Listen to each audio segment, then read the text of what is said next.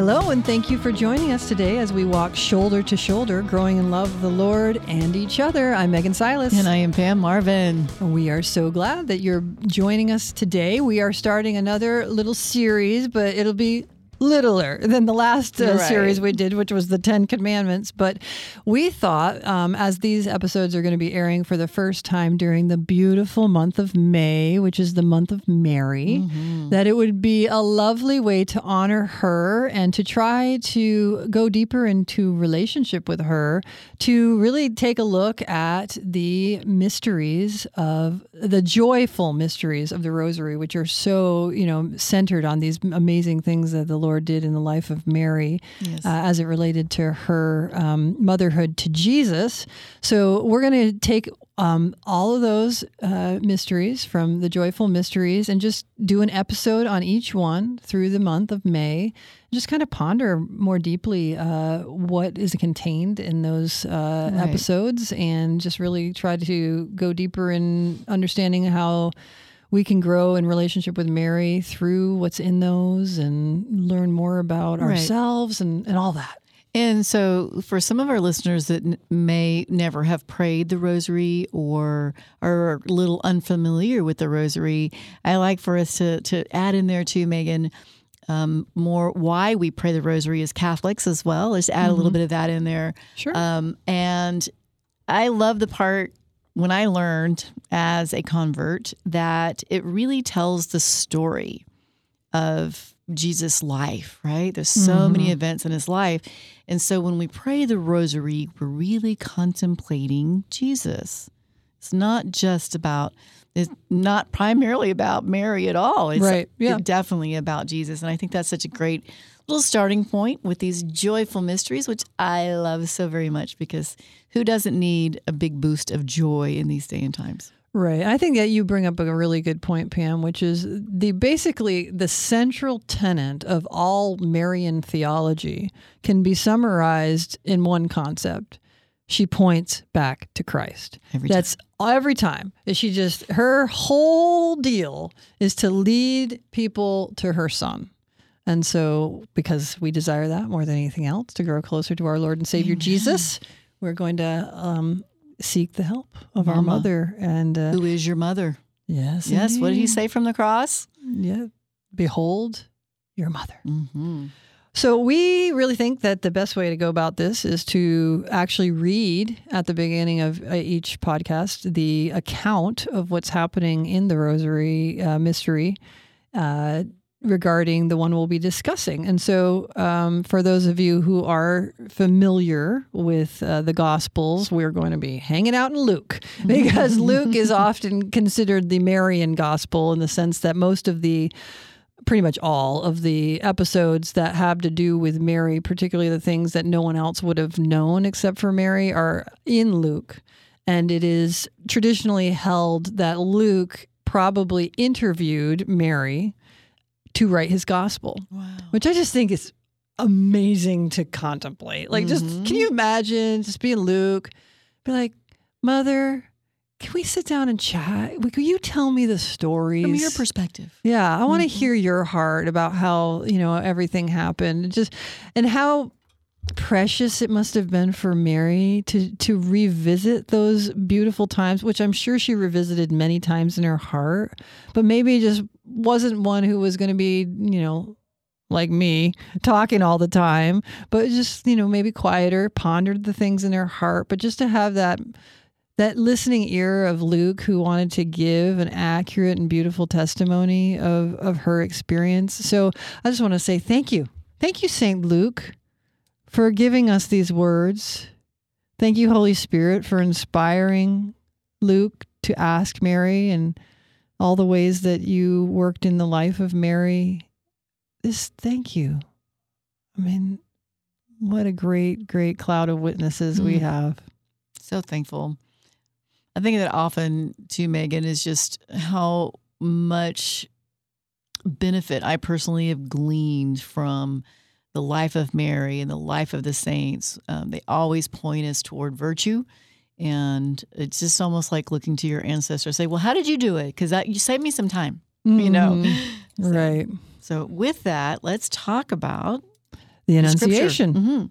So uh, that will bring us to Luke chapter 1, verse starting with verse 26 and we'll end with verse 38. In the 6th month, the angel Gabriel was sent from God to a town of Galilee called Nazareth, to a virgin betrothed to a man named Joseph of the house of David, and the virgin's name was Mary. And coming to her, he said, "Hail, favored one, the Lord is with you." But she was greatly troubled at what was said and pondered what sort of greeting this might be. Then the angel said to her, Do not be afraid, Mary, for you have found favor with God. Behold, you will conceive in your womb and bear a son, and you shall name him Jesus. He will be great and will be called Son of the Most High, and the Lord God will give him the throne of David his father, and he will rule over the house of Jacob forever, and his and of his kingdom there will be no end. But Mary said to the angel, How can this be, since I have no relations with a man? And the angel said to her in reply, The Holy Spirit will come upon you, and the power of the Most High will overshadow you. Therefore, the child to be born will be called Holy, the Son of God. And behold, Elizabeth, your relative, has also conceived a son in her old age. And this is the sixth month for her who was called barren, for nothing will be impossible for God. Mary said, Behold, I am the handmaid of the Lord. May it be done to me according to your word. Then the angel departed from her. The word of the Lord. Mm, thanks be to God. Wow. I just, I, I really um, enter into that passage. Like as you're reading it, I can just see what she must have seen. You know, there's so many depictions now in, in movies and whatnot, but um, I think one of my favorite really is that she was a little bit frightened and Mhm. the angel appeared to her. Um, it was a beautiful, beautiful scene in my mind. Anyway, I love that. Also, when I pray the rosary, try to do that imaginative prayer about what's going on at that Mhm. point.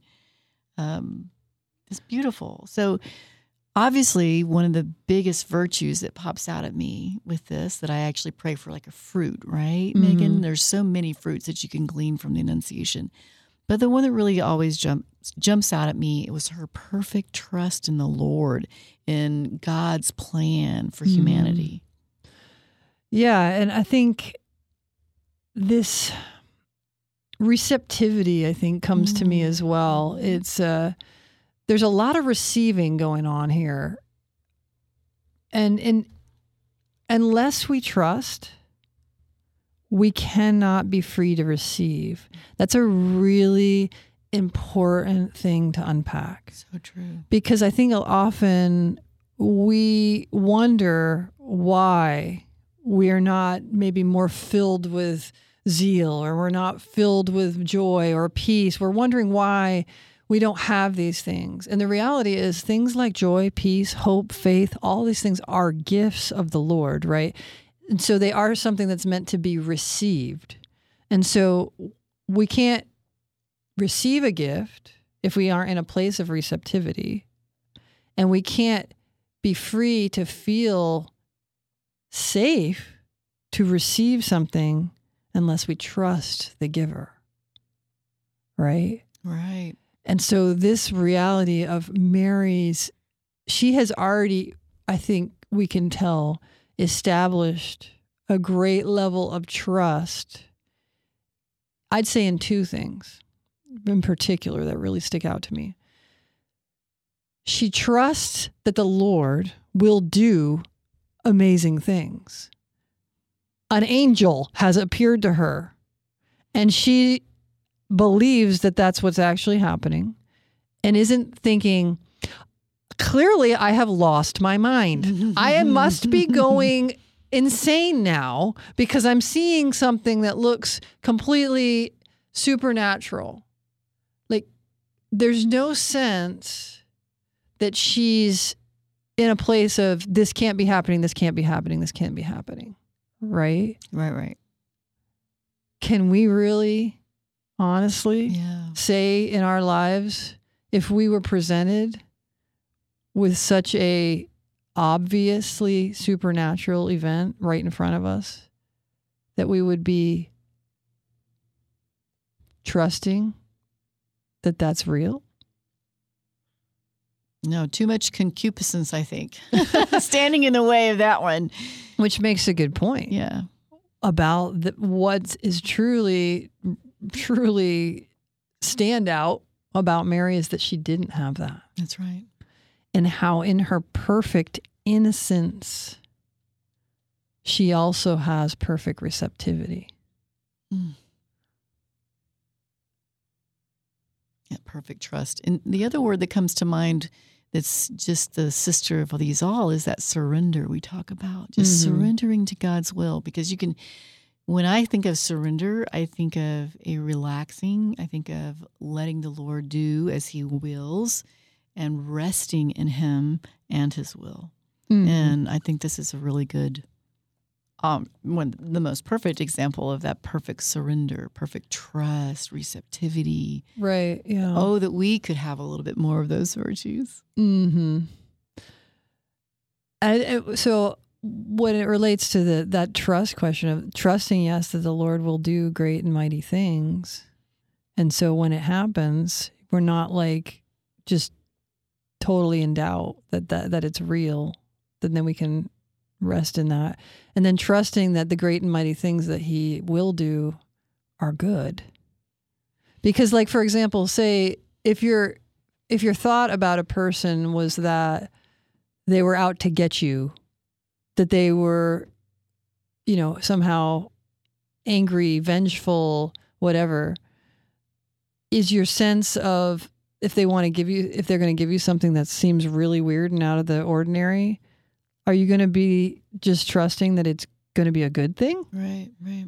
And the sad reality is, I think a lot of us, we relate to God as more, you know, someone who's disappointed in us, maybe he's going to want to punish us for things, want, you know, vengeful, these sort of things. Well, if that's how we feel, we're not going to trust him. Right, Megan. I want to um, just kind of reference our last episode was Megan's um, receptivity to the gift of tongues. And she mentioned quite a few times in there one things that mostly holds us back in situations that didn't hold Mary, obviously, and that is the lies that we buy about ourselves. Mm-hmm. Megan, the longer I'm on the planet, the more I see it's it's an everyday thing all of our lives. Is there a lie that I've bought? Because in a way, that is our concupiscence, where we buy it. You know, we would Mhm. reject it Right. completely and totally if we Yeah. knew who we are and whose we are. Right? Exactly. You know, so I think that's a really good lesson for us as we ponder Mary in the Annunciation to say, what stifles my receptivity? What stops me from letting the Lord in completely? Mm-hmm. Do we not trust Him? Do we not feel we're worthy? Yeah, I love that you brought that up because we often think of Mary as a beautiful model of humility, right? Exactly. But she never once in this whole passage says, Oh no, I'm not worthy of being the mother of the Messiah. Clearly, you've made a mistake. You must. There's somebody must be better that that could be out there, right? Which would be what? False humility. false humility. Mhm. That would be a lie. There is no one better. The Lord chose her. Why did he choose her? Because he knows his business. And she's not questioning the, cho- the choice of the Lord. Right. But how often in our desire to feel like we're being humble or that we're showing humility, do we have false humility, which really is just the nub- double negative that equals pride? Mm. False humility says, Oh, I know better than God. Clearly, he made a mistake when he chose me for this. Mm. No, he didn't make a mistake. You know? And so to know the truth of herself, to have true humility that says, if the Lord has chosen me, I must be the right person for this job. Right, right. So humility. It, it, when you're saying that, I thought of her perfect docility to the Holy Mhm. Spirit too. So that's another type of um, virtue that's exhibited in the Annunciation is just her docility to the movements of the Holy Spirit. So beautiful. Oh, I'd like to take. Can you just put that in, bottle it, and let me have a little sip of it because I want all of that all in one. right. Yeah. Beautiful. So in this uh, passage where, you know, she's hearing from an angel about the fact that she's going to be overshadowed by the Holy Spirit and receive the Lord in her womb. I find it also interesting that she does ask how it's going to happen. And you often hear it contrasted about in you know previous you know some chapters previous to the well not chapters verses sorry because it's all in the same chapter when um, the announcement that John the Baptist is going to be born to Elizabeth to uh, his father Zechariah, he's like, "How's that going to happen?" Right? She's barren, and and he gets struck, you know, mute. That's right. And so, but it seems similar, right? That Mary's like, "Well, how is this to be?" Because I haven't had relations with man. And so I think it's important to maybe talk a little bit about that distinction because I think the reality is is she's a when she asks, she's assuming it will be but she doesn't understand the process because she doesn't know of any other process of Right. how a child is begotten, God's ways, right? right? Uh-huh. But I think the fact that she says, How will this be? The will, it will be. I trust that it will be. So could you just let me know how you're going to go about it so I can be prepared to receive what the Lord's going to give, hmm right? For sure. So that sense of even in our questioning, there can be differences in our hearts as far as our intentions.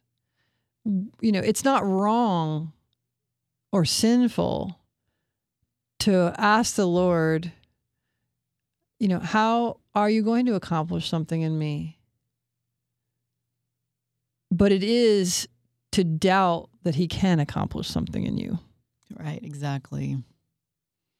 Mm, that's a hard one, honestly, Megan, because we, in our own sinfulness, say, "Well, I I doubt that I'm going to receive you perfectly in your intentions. Like, I don't I don't trust me. I trust you, Mhm. Lord. You know, Right. I don't know that I could actually capable of that Yeah. because Well, that's questioning your own capabilities, not Yeah. questioning the capabilities of God. That's if you, it's different to say, "I don't think God can do that," Mm, you know. And and in this very passage, you know, Gabriel brings up the situation with Elizabeth, that's right. you know, and and says and reminds her, all things are possible for God, or nothing will be impossible for God. However, however your version says it, nothing will be impossible for God.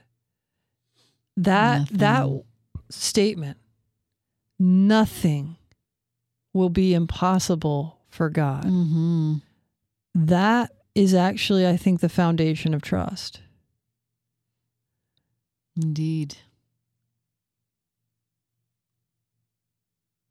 And that's a place of discernment in one's life.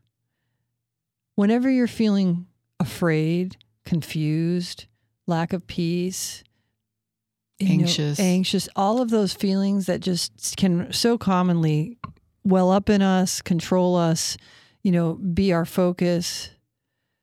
You can take that one passage. Say, Do I believe all things are possible for God? Nothing is impossible for God. Do I believe it? Do I believe it? Do I truly believe it? And if you if the answer is, you know what? Maybe in this place I'm struggling to believe it. What comes next? Lord, I believe. Help my unbelief. Mm, amen. Hmm, should we say that every day? I think I could. yeah, for sure. We should start the day I with it. Increase my faith. And I do want to also point out um, how, and, and I know people who are familiar with scripture have heard this before, but for those of you who haven't heard it, possibly, when he when the angel says the Holy Spirit will come upon you and the power of the Most High will overshadow you, that term overshadow you, it's the same f- term that's used in the Old Testament when it talks about the Spirit of the Lord descending upon the Ark of the Covenant. Mm. And so that's a very important, intentional way that this is expressed in the Bible to call to mind the reality that within the womb of Mary, the presence of God will truly dwell, and she becomes the new Ark of the Covenant. And I will give you a little heads up that in our next podcast, when we talk about the second joyful mystery, which is the um, visitation, we'll unpack that concept a little more because that is actually really, really neat. And for those of you who haven't heard the parallels to the Old Testament of that particular passage, you'll want to tune in because it's fun. That's right. That's a great teaser, Megan. I love it. There you go. Yeah. So we're coming up, you know, on the end of this episode, and so are there any just kind of wrap up thoughts, feelings about this Mm. particular? Well, the receptivity, that's the one I'm going to take away from it. So today we talked about um, trust, surrender, and receptivity, and um, questioning the lies that hold you back from being receptive. So those are things to ponder, I think, take away with this episode, to take to prayer, to see Mhm. what holds us back from that receptivity to the Holy Spirit. Yeah, I think for me, because I'm also wanting, you know, to use these these podcasts as an opportunity to think about how we can grow in relationship with Mary. You know, as you pray on those topics, particularly, I think that sense of growing in greater trust of the Lord, so that you can be more receptive. I think there's also this idea of how can we grow also in trust of Mary's motherhood in our own lives.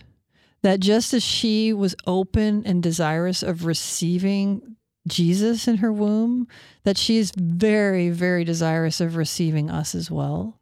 And that we allow ourselves to be enfolded by Mary and to really try to grow in the acceptance of her as our mother and open our hearts to her and be receptive to her love.